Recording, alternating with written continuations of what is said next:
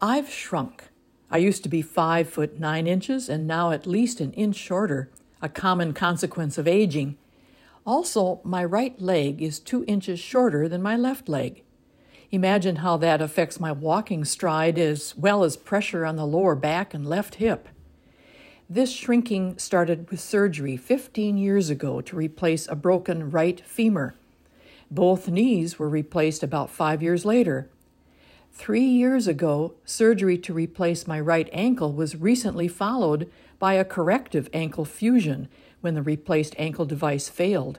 After each surgery, I received physical therapy with exercises to relieve pain and regain more flexibility of movement, but still stood unbalanced. It was time to fix the discrepancy of leg lengths to safeguard against more broken bones and painful joints. A small miracle began with two orthotic devices for a new right shoe, an added inch to the heel, tapered to the end of the shoe, and another half inch to the heel of a detachable padded insole. Now, with PT, I'm learning how to walk balanced after all these years. This is a small miracle, but I believe new beginnings like this can prepare us for larger miracles.